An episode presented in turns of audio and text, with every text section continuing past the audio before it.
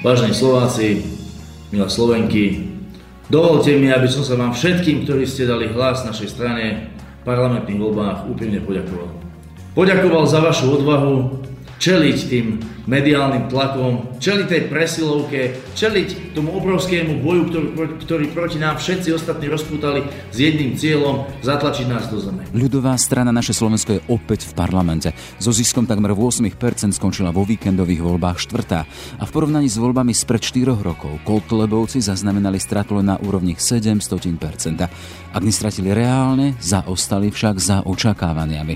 S takmer 14% z času pred voľbami sa dokonca dostali do pozície možného vyzývateľa vládneho smeru politolog Radoslav Štefančík. Sa dokonca hovorilo o tom, že Marian Kotleba, respektíve SNS, má možnosť e, celé voľby vyhrať. Nakoniec sa očakávania nenaplnili. Prečo? Komentátor Dag Daniš. Myslím si, že Igor Matovič ukázal veľmi dobrý recept, ako s Kotlebovcami bojovať. To znamená na jednej strane kritizovať lídrov takýchto stran, ale na druhej strane neodsudzovať ich voličov, ale ponúkať im alternatívu. Nakoľko sa podvolebný zisk podpísala vysiaca hrozba väzenia a straty poslaneckého mandátu nad Marianom Kotlebom. Problémom majú byť jeho sympatie a založenie, podpora a propagácia hnutia smerujúceho k potláčaniu základných práv a slobôd. Naši drahí a milí židovskí spoluobčania, na stráž! Na stráž!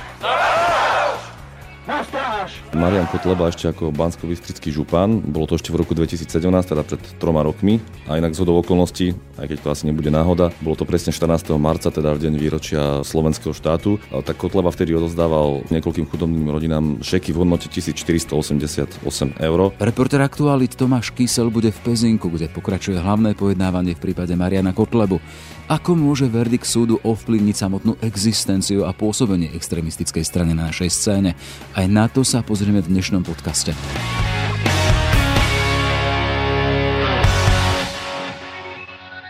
Je štvrtok, 5. marec. Moje meno je Jaroslav Barborák. Ráno nahlas. Ranný podcast z pravodajského portálu Aktuality.sk Tomáš Kysel, reporter portálu Aktuality. Pekný deň ti prajem. Ahoj. Tomáš, čo sa stalo, alebo ako došlo až k tomu, teda, že Marian Kotleba sa dostal až pred súd? V zásade ide o to, že Marian Kotleba ešte ako bansko župan, bolo to ešte v roku 2017, teda pred troma rokmi, a inak z okolností, aj keď to asi nebude náhoda, bolo to presne 14. marca, teda v deň výročia slovenského štátu, tak Kotleba vtedy odozdával niekoľkým chudobným rodinám šeky v hodnote 1488 eur Číslo 1488 je však v neonacistickej symbolike pomerne významným číslom, symbolom. Ide o spojenie čísel 14 a 88, z ktorých každý má špecifický význam. Daniel Milo, expert na extrémizmus. Toto číslo je asi najznamejšou neonacistickou šifrou alebo zástupným symbolom, ako sa tomu hovorí odborne, z jedného dôvodu. Kombinuje v sebe dve číslice, ktoré majú mimoriadný význam a sú všeobecne známe v rámci celej neonacistickej scény. Konkrétne sa jedná o číslicu 14, ktorá vlastne je skratkou pre tzv. 14 slov neonacistického teroristu Davida Lejna, ktorý si odpikával doživotný trest odňatia slobody v Amerike za teroristické útoky, vraždu židovského moderátora a tak ďalej. 14 slov, ktoré v slovenskom preklade znamená musíme zabezpečiť budúcnosť pre nás a pre naše biele deti. Druhou zložkou e, toho kódu je číslica 88, ktorá je skratkou vlastne pre pozdrav Heil Hitler, keďže H je v 8 písmeno v ABCD a v tej kombinácii 88HH znamená to Heil Hitler. To, že pre bežných občanov takáto skratka 1488 nič neznamená, nie je podstatné, pretože v rámci neonacistickej scény a každého, kto kedykoľvek sa v týchto kruhoch pohyboval alebo trošku sa tieto téme venuje, je to veľmi jasný odkaz a prihlásenie sa k ideám národného socializmu a fašizmu. Podstate preto bol obvinený, neskôr obžalovaný a teraz stojí pred súdom. A aj v tomto obvinení, obžalovaní tam zaznamenáme posun, hej? Najprv to bolo to, že ho obviňovali a obžalovali za prejav sympatí k hnutiu propagujúcem k potlačeniu základných práv a slobod. Neskôr to ale samotný súd preklasifikoval Prečo? Na pojednávaní v januári súdkyňa Kotlebovi eh, oznámila, že mu hrozí prísnejší trest 4 až 8 rokov. Hrozí mu, že bude odsúdený nie len za tie prejavy, ale priamo za propagáciu neonacizmu. Ide o to, že prokurátor špeciálnej prokuratúry Tomáš Hons predložil súdu nové dôkazy, ktoré si podľa neho súdkyňa osvojila a kvôli ktorým vlastne aj sprísnila kvalifikáciu. Ak hovoríme o posune v klasifikácii, aký dôvod mala prokuratúra na to? Prokuratúra predložila súdu nové dôkazy. Prokurátor spomínal predovšetkým kandidátku LSNS do parlamentných volieb, ktoré sa teda konali teraz cez víkend, na ktorej sa malo nachádzať aj viacero extrémistov. Môžeme konkrétne spomenúť niektorých ľudí, medzi nimi už odsudený Milan Mazurek alebo Andrej Medvecký, ktorý je známy tým, že zmlátil cudzinca. Na kandidátke bol tiež neonacistický spevák Ondrej Ďurica. Všetci títo páni sa stali poslancami a samozrejme takýchto ľudí je tam ešte oveľa viacej. Čo teda hrozí Marianovi Kotlebovi? Peter Hanák oslovil bývalého predsedu ústavného súdu Jana Mazáka. Prekvalifikácia z trestného činu podľa prísnejšieho ustanovenia zákona, ktoré došlo, len hovorí o tom, že vlastne súd uvažuje o tom, že by mohol byť obžalovaný, odsúdený aj podľa prísnejšieho ustanovenia zákona, ale to ustanovenie zákona má dva odseky.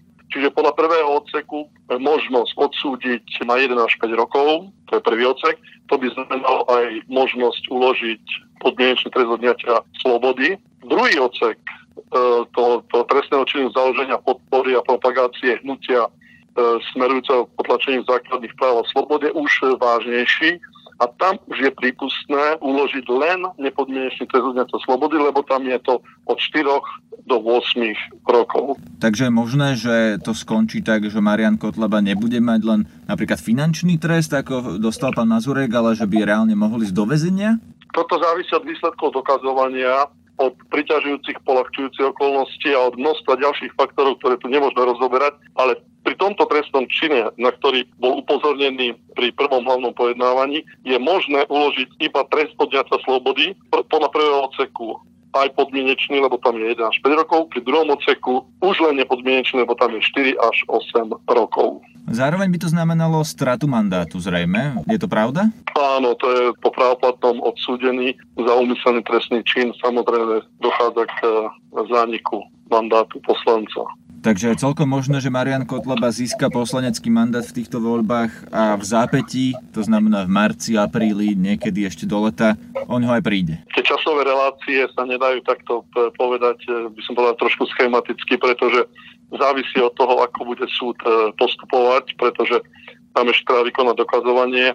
Pokiaľ viem, ten e, trestný spis je ohromne rozsiahly, má do 2000 strán. No a samozrejme, keď by aj bol odsudený, čo dopredu sa nedá povedať, lebo i keď došlo k tej prekvalifikácii, tak závisí to skutočne od, od dokazovania.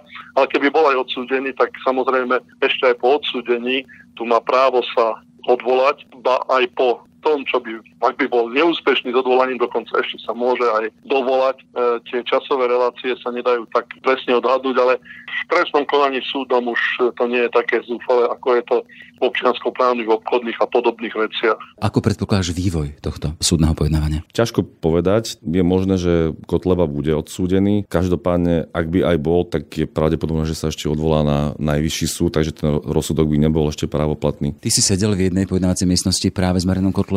Ako sa vtedy správal? Povedal by som, že mu nebolo veľmi do reči a zrejme ho teda asi aj prekvapilo to, že mu hrozí ten prísnejší trest. To pojednávanie bolo v januári, Kotleba preto vtedy žiadal súdkyňu, aby hlavné pojednávanie odročila a aby ten termín ďalšieho bol až po parlamentných voľbách. Súdkynia v podstate tomuto jeho návrhu vyhovela a to pojednávanie naozaj odročila, teda koná sa až teraz týždeň po voľbách. Toľko teda Tomáš Kysel, reporter aktuálny. Ešte pekný deň. Pekný deň, ďakujem. Počúvate podcast Ráno na hlas. Dak Dániš, komentátor portálu Aktuality.sk, pekný deň Dobrý deň. Dak, ten výsledok Kotlebovcov v týchto voľbách bez troch stotín 8%, vo voľbách spred 4 rokov mali 8,4, čiže 7 stotínový rozdiel. Úspech alebo neúspech pre túto stranu? Ja si myslím, že pre nich je to potvrdenie e, tej sily, na ktorú boli zvyknutí, ale neúspech je to v tom zmysle, že oni očakávali výrazne viac. Tie prieskumy verejnej mienky naznačovali, že Kotlebovci by mohli byť dvojka za smerom. Neskôr sa to celé zmenilo tým, že voľby vyhral Matovič, ale predpoklady boli také, že by mohli mať nad 13% a keďže mali e, o 5% menej, tak si myslím, že za až taký veľký úspech to považovať nebudú. V čom vidíš ten pokles? E, pasovali si do role vyzývateľa smeru a potom to šlo dole. Ja si myslím, že rozhodujúci faktor, ktorý ovplyvní spochybnil menší úspech Kotlebovcov, bolo to, že Igor Matovič sa veľmi cieľene zameral na ich voličov. A nielen tým, ako progresívci, že teda tematizovať Kotlebovcov a kritizovať ich, ale, ale tým, že on tým voličom doslova nadbiehal. A myslím si, že tým urobil veľmi dobre, že ukázal, že s extrémistami treba bojovať presne takto, teda zobrať im verejnú podporu alebo časť verejnej podpory a vytláčať ich na okraj politického spektra. Ak hovoríme o nejakej stabilite ich základné, oni teraz na rozdiel od volieb spred 4 rokov mali pod svojimi krílami ďalšie 4 strany. Toto nenaznačuje to, že naozaj mohli stratiť výraznú časť svojich pevných a skálnych podporovateľov? To si nemyslím, bo oni sú v tom zoskupení absolútne dominantná strana. Ja by som to skôr čítal tak, že Kotlebovci preukázali za posledné roky e, odolnosť. Odolnosť, pretože v tých voľbách 2016 prerazili do parlamentu a odvtedy sa držia, obhajujú si pozície, boli vystavení niekoľkým skúškam, jedna z nich boli prezidentské voľby, keď mali protikandidáta Harabina. Napriek tomu Kotleba uhral e, pre seba slušný výsledok. Druhou skúškou boli parlamentné voľby, keď opäť kandidoval Harabin. Opäť sa Kotlebovci presadili ako strana, ktorá ide do parlamentu a Harabin ako veľmi neúspešný kandidát. Čiže myslím si, že môžeme hovoriť nie o úspechu Kotlebovcov, ale o tom, že odolná strana, ktorá dokáže aspoň čiastočne uspieť aj v konkurenčnom prostredí. Aktuálne sa opäť vracia téma toho možného odsúdenia obžalovaného Mariana Kotlebu e, za tú propagáciu a tuto už je to kvalifikované ešte silnejšie. Predtým to boli prejavy sympatí, aktuálne to je založenie podporu a propagáciu hnutie, ktoré smeruje k potlačeniu ľudských slobod a všetkých tých vecí. Akým spôsobom to môže postihnúť samotnú stranu? Ja očakávam dva možné scenáre. Prvý je tvrdší, to znamená, že súd by e, odsudil, potrestal Mariana Kotlebu a poslal do väzenia s tým, že odvolací súd to potvrdí. V takom prípade by platilo, že strana stratila lídra, pretože keď je niekto niekoľko rokov vo väzení, tak e, stranu aktívne riadiť nemôže. Druhý, mekší scenár by vyzeral tak, že Marian Kotleba by bol odsúdený, ale podmienečne a stratil by mandát poslanca, ale v tom prípade si myslím, že on by bol ďalej tým človekom, ktorému hovoria v strane vodca. To znamená e, šéf, ktorý príjma rozhodnutia. Na to nie je potrebný poslanecký mandát, aby riadil stranu. Keď sa projektujeme teda to celé teda volebné obdobie, ktoré na začiatku, môžeme očakávať Kotlebovcov aj, ale teda úspešných alebo silných aj do tých nadchádzajúcich volieb? Ja si myslím, že v každej e, demokratickej krajine existuje priestor pre extremistické strany, či sa nám to páči alebo nie, jednoducho nutne to patrí k politike. Sú všade. Dôležité je, aby ten ich priestor bol čo najmenší. To je veľká výzva, je to veľmi dôležité, preto aby bol zdravý politický systém, ak má extremistické strany niekde v kúte alebo na okraji. A myslím si, že Igor Matovič ukázal veľmi dobrý recept, ako s Kotlebovcami bojovať. To znamená na jednej strane kritizovať lídrov takýchto stran, ale na druhej strane neodsudzovať ich voličov, ale ponúkať im alternatívu. A myslím si, že keď v tomto budú úspešné viaceré strany, tak Kotlebovci by mohli byť pod tlakom a mohli by smerovať e, bližšie k 6-5%. Konštatuje Dag Daniš, komentátor portálu Aktuality.sk. Ešte pekný deň. Pekný deň. Počúvate podcast Ráno na hlas. Na tému sa pozrieme s politologom Radoslavom Štefančikom. Pekný deň, vítajte. Dobrý deň, prajem. Pán Štefančík, takmer identický volebný zisk spred 4 rokov pre Kotlebovcov a po tých 4 rokov pre Kotlebovcov. Je to úspech alebo neúspech pre túto stranu?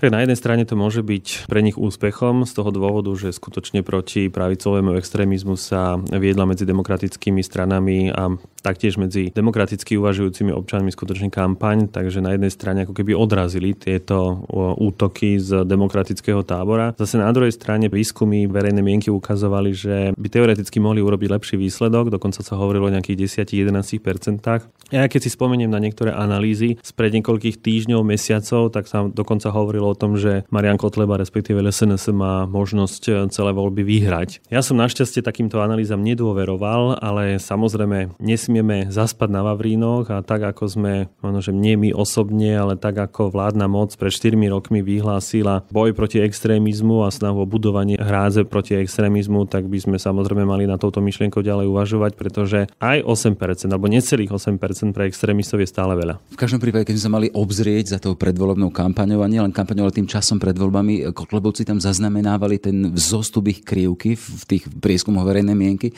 a tí sa šplhali až k 14%. Tu sa chcem spýtať, čo si do nich ľudia projektovali? ak mali tak vysokú podporu a vtedy boli ešte druhý za smerom. V každom prípade treba povedať, že Kotlebovci to nie sú len fašisti, že medzi voličmi sa určite nájdú aj ľudia, ktorí ako prioritu možno vnímajú protikorupčný program. Treba povedať, že skutočne aj pred 4 rokmi existovali prieskumy verejnej mienky, alebo skôr analýzy sociologické, ktoré ktoré hovorili, že veľmi veľa voličov, alebo dokonca jedna tretina voličov volí pravicových extrémistov práve kvôli jej protikorupčnému programu. Treba však povedať, že počas volebnej kampane sa ako antikorupčný bojovník ukázal veľmi schopný aj nakoniec víťaz celkový volieb Igor Matovič, respektíve Olano. A viem si predstaviť, že nerozhodnutý volič to nakoniec hodil Igorovi Matovičovi. Keď sa ešte tých kotlebovcov, tam zaznievalo to kotlebov volanie, že zatočíme so zlodejmi v kravatách. To mohlo byť to, čo nejakým spôsobom vtedy im naháňalo tie percentá podporu medzi ľuďmi? Určite mohlo. Každý takýto expresívny výraz alebo heslo môže zapôsobiť na čas voličov, ale zase na druhej strane môže to aj odlákať určitú skupinu voličov, pretože v demokracii by sa nemali riešiť konflikty násilne, ale skutočne by sa mali riešiť na príslušných miestach, či už na súdoch alebo v parlamente, ale určite nie na ulici, určite nie na námestiach a určite nie niekde prostriedkami, ktoré jednoducho nemajú nič spoločné s právnym štátom. Spomínali sme to, že zatočíme s tými v kravatách. Na druhej strane sme boli svedkami toho, že s tými v kravatách oni v podstate v parlamente pri dôležitých hlasovaniach spolupracovali a podporili ich. E, toto mohli tiež reflektovať voliči? Treba povedať, že pred 4 rokmi skutočne prišli s týmto heslom, že e, zatočíme s parazitmi v osadách a e, so zlodejmi v kravatách, ale zase na druhej strane počas celých 4 rokov sa štilizovali skôr do roli záchrancov, práve tých, ktorí ako keby mali kradnúť alebo ako keby mali tunelovať štátny rozpočet. A myslím si, že čas voličov e, Kotlebovcov si to mohla všimnúť a síce, že vždy, keď Smer a Slovenská národná strana potrebovali hlasy, pretože si neboli istí, že im ich návrhy prejdú v parlamente, tak Kotlebovci boli tí, ktorí vládnu koalíciu zachraňovali. Tieto voľby mohli kozať teda, keď sme spomínali ten ich volebný výsledok, tých bez troch stotín 8%, pred 4 rokov tam zase bolo 8, momentik 04, čiže ten 7 stotinový rozdiel, to je, to je vyslovene malý rozdiel. Zdalo by sa, že majú stály elektorát. Ale keď sa na to pozrieme z pohľadu, že na rozdiel od tých volieb spred 4 rokov, teraz Kotlebovci šli v koalícii alebo pod svoje krídla zobrali ďalšie 4 strany, Neindikuje to to, že ten ich elektorát sa mohol po prípade zmenšiť? Keď hovoríme vyslovene o kamenných voličoch ľudovej strany naše Slovensko. Pred 4 rokmi sa našli medzi voličmi LSNS aj bývalí voliči Smeru. To znamená, že pravdepodobne aj tu existuje čas voličov, ktorí nie sú pevne rozhodnutí a skutočne hľadajú ako keby taký protest. Možno, že ani nejdu po nejakej ideológii, ale hľadajú skôr stranu, ktorá vyjadruje protest proti existujúcemu establishmentu. To znamená, že viem si predstaviť, že vzhľadom na to, že LSNS už bola etablovanou stranou, že práve tento volič, ktorý hľadá protestnú stranu, pokračoval vo svojom hľadaní ďalej. Zase na druhej strane stále hovoríme o percentách, ale keď sa pozrieme na to, to v reálnych číslach, tak LSNS získala o 20 tisíc voličov viac. Vieme že bola vyššia voličská účasť, aj z toho dôvodu tieto percentá sa pohybujú plus minus hore alebo dole. Nemyslím si, že tieto malé subjekty mohli nejakým spôsobom ovplyvniť stabilitu volického elektorátu pravicových extrémistov a z toho dôvodu, že napríklad takí kufovci, oni boli mentálne veľmi blízko ku Kotlebovcom. Vieme, že Kotleba hľadal cestu ku kňazovi Kufovi, takže nemyslím si, že tieto malé subjekty nejakým spôsobom mohli ovplyvniť celkový volický výsledok. Viem, že aktuálne sa pre Mariana Kotlebu vracia tá téma jeho obžaloby, ktorú prokuratúra ešte kvalifikačne sprísnila z tých prejavov sympatí k hnutiu smerujúcemu k potlačeniu základných práv a slobôd až k založeniu, podpore a propagácii takéhoto hnutia a pritom reálne hrozí aj strata poslaneckého mandátu. Tá téma bola aktuálna už pred voľbami. Vieme, že to hlavné pojednávanie začalo v januári tak sa zdá, že bez efektu, čo by sa týkalo na tej voličskej teda odozve. Poviem iný príklad, začnem pánom Mazurekom, pretože ten bol vylúčený z parlamentu vzhľadom na to, že bol obvinený za prakticky podobný skutok a treba povedať, že Milan Mazurek získal toľko preferenčných hlasov v týchto voľbách, že ho to vlastne vyhodilo alebo vysredilo na druhé miesto hneď za Marianom Kotlebom. Pán Mazurek získal cirka 60 tisíc prednostných hlasov, zatiaľ čo tretí v poradí získal o polovicu menej. To znamená, že aj do budúcna treba počítať, že akýkoľvek rozsudok, či už oslobodzujúci alebo naopak ten, ktorý ho potrestá, môže mať buď pozitívny alebo negatívny dopad na celkovú popularitu Mariana Kotleba Kotlebu. Teoreticky ho samozrejme môže vyhodiť z parlamentu a hneď na začiatku volebnej periódy to určite pre stranu ako celok nemusí byť e, pozitívne, ale zase na druhej strane môže sa stávať do určitej roli martýra, respektíve opäť môže označiť e, súd, prokuratúru e, výrazom politicky, ako keby to boli tie isté inštitúcie a orgány, ktoré e, odsudzovali počas komunistického režimu nevinných ľudí. Takže myslím si, že Marian Kotleba bude vedieť predať tak pozitívny, ako aj negatívny výsledok alebo negatívny rozsudok súdu. Vy hovoríte, že tam je tá teoretická hrozba, to, že by šiel teda do väzenia a stratil mandát. To nie len teoreticky, hrozí mu vyslovene trest odňatia slobody s tým teda, že aj strata mandátu. A to nie len teoreticky, ale aj prakticky. Ale chcem sa spýtať, čo by to spravilo so samotnou stranou, keby Marian Kotleba išiel do basy alebo stratil mandát v Národnej rade.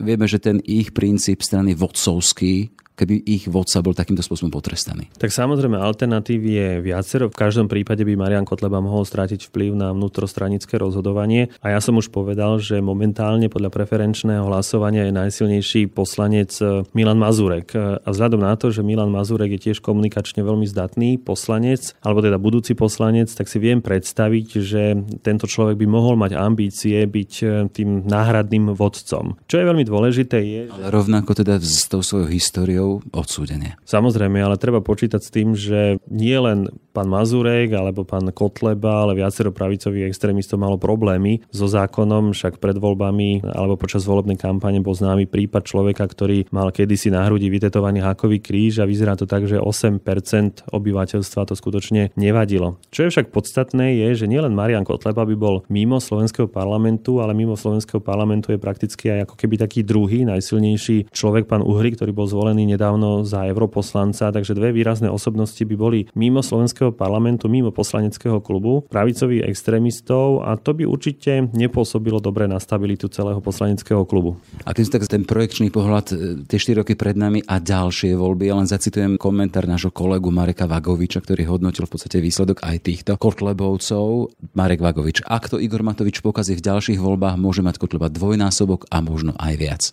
Reálna hrozba? Reálna hrozba to je, ale zase na druhej strane treba povedať, že z týchto volieb celkom silný, aj keď samozrejme oslabený, ale stále silný vyšiel aj smer. To znamená, že pokiaľ smer bude robiť veľmi akčnú, aktívnu opozičnú politiku, takže bude skutočne dominovať, ak bude skutočne veľmi kriticky naladený, tak si viem predstaviť, že tie kritické hlasy bude absorbovať práve smer a nie kotlebovci. Tam samozrejme bude záležať to, že či sa smeru podarí udržať stabilitu eh, poslaneckého klubu, že či náhodou vzťahy medzi pánom Pelegrínim a pánom Ficom nevyústia do rozpadu smeru, respektíve do založenia nejakého nového subjektu, ktorý by inicioval pán Pelegrini. Takže môže to byť áno aj, by som odpovedal na túto otázku a to vzhľadom samozrejme na to, do akej miery budú akční práve smeráci. My vieme, že v smere existuje ešte stále veľa ľudí, ktorí vedia byť veľmi dočieraví, veľmi akční. Pozrieme sa len na pána Blahu. Myslím si, že to je vlastne taký typický predstaviteľ slovenského ľavicového extrémizmu a vieme, že extrémisti, či sú ľavicovi alebo pravicovi, majú k sebe veľmi blízko. To znamená, že aj ten volič sa bude len veľmi ťažko rozhodovať, či to hodí napokon e,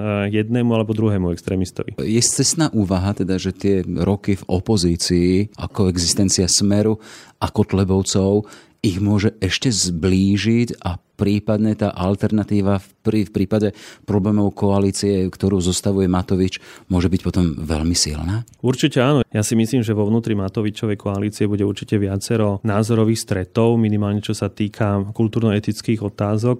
Dobre vieme, už aj dnes sa zverejňujú rozličné výroky predstaviteľov nového poslaneckého klubu Olano a myslím si, že tak strana Smer, ako aj Kotlebovci využijú tú rozpoltenosť a budú skutočne predkladať e, také návrhy zákon, zákonov, ktoré budú vnášať neistotu do celej vládnej koalície, čo napokon môže vyústiť dokonca aj k rozpadu vládnej koalícii. Hovorí sa po prípadnom testovaní jej súdržnosti cez takéto opozičné návrhy zákonov a, a tém, na ktorých nie je zhoda napríklad tej kultúrno-etické otázky. Určite, ja si viem predstaviť, ak e, Robert Fico úplne čisto utilitárne, ako to, ako to vie len on sám, predloží návrh na sprístenie interrupcií a samozrejme SAS bude proti tomu, ale zase tých 25 alebo koľko ich je občiansky orientovaných poslancov poslaneckého klubu Oľano môže zahlasovať zase za. A to môže mať samozrejme veľmi negatívny dopad na stabilitu celej koalície. Toľko teda Radoslav Štefánčik, politolog Ekonomickej univerzity. Pekný deň pre.